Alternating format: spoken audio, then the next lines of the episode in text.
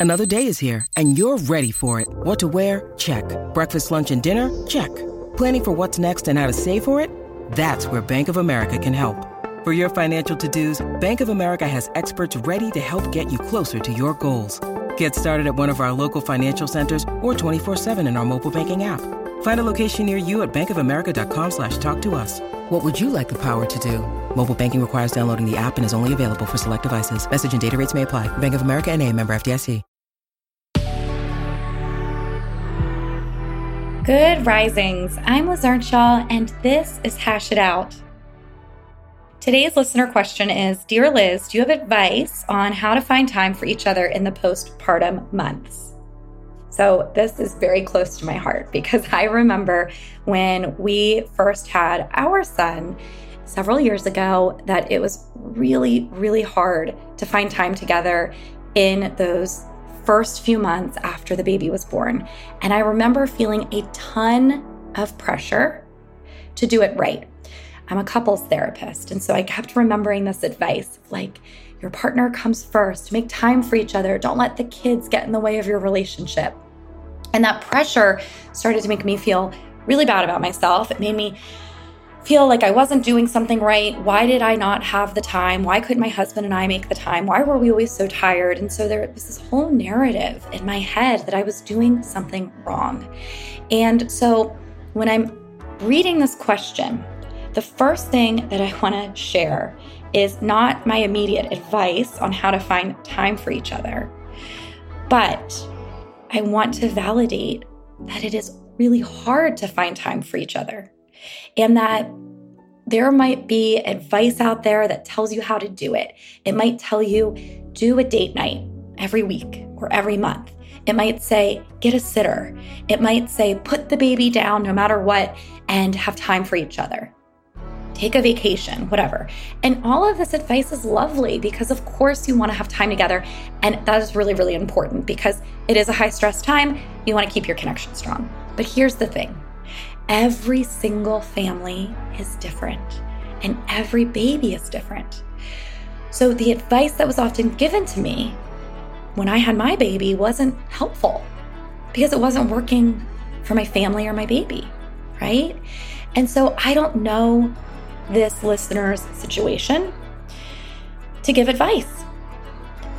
Some people can easily leave their child with a sitter. The child goes with the sitter easily, or the parent is able to do that without feeling a lot of distress, or they have a lot of sitters around them that they feel are safe. They have a lot of help, or they have the financial means to do it. Some parents can't do that. Their kid maybe has specific needs that they don't feel comfortable leaving with a sitter. They might not have a lot of sitters around them or trustworthy sitters. They might not have the help. They might not have the financial resources. So, the advice from some people is make sure that you you get a sitter and you use them. It doesn't always work, right? Some people might say make sure that you know you put your bed your baby to bed every night and you have time for each other. And that would be great, but some people work weird shifts so you might put your baby to bed at night and your partner might be working in a hospital overnight. So maybe you don't see each other. So I start with this validation because I think it's really actually more problematic to have advice that doesn't work for your family and to feel stressed out about it than it is to hear that that is normal for everybody. It is hard for everybody to find the time and that you have to try to find the time wherever it fits in whatever ways it works for your family. But if you can't, it doesn't mean that you are crappy partners or crappy parents. But what I will say is that even if you can't find the time, I want to encourage you to talk about the fact that you can't find the time.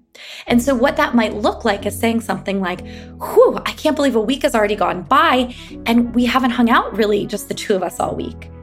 I miss you. I can't wait until we can figure out a time to do that.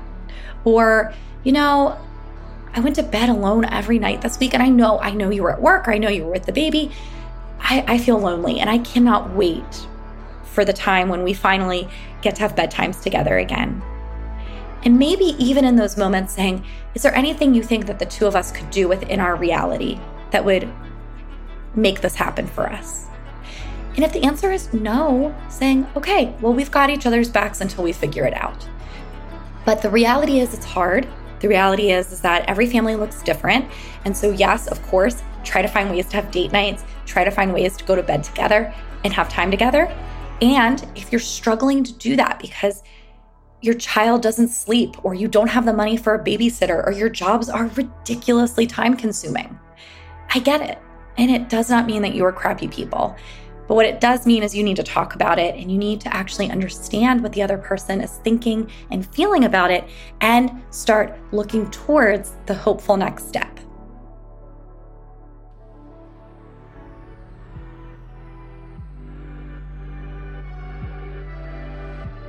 I'm Liz Earnshaw. I'm a licensed marriage and family therapist. I'm the author of I Want This to Work, and you can find me on Instagram at Liz Listens. Thank you so much for listening to Good Risings. We love to hear from you, so please take a moment to leave us a review. Until next time, love on your loved ones, and when that gets hard, tune in to me to learn how to hash it out. Good Risings is presented by Cavalry Audio.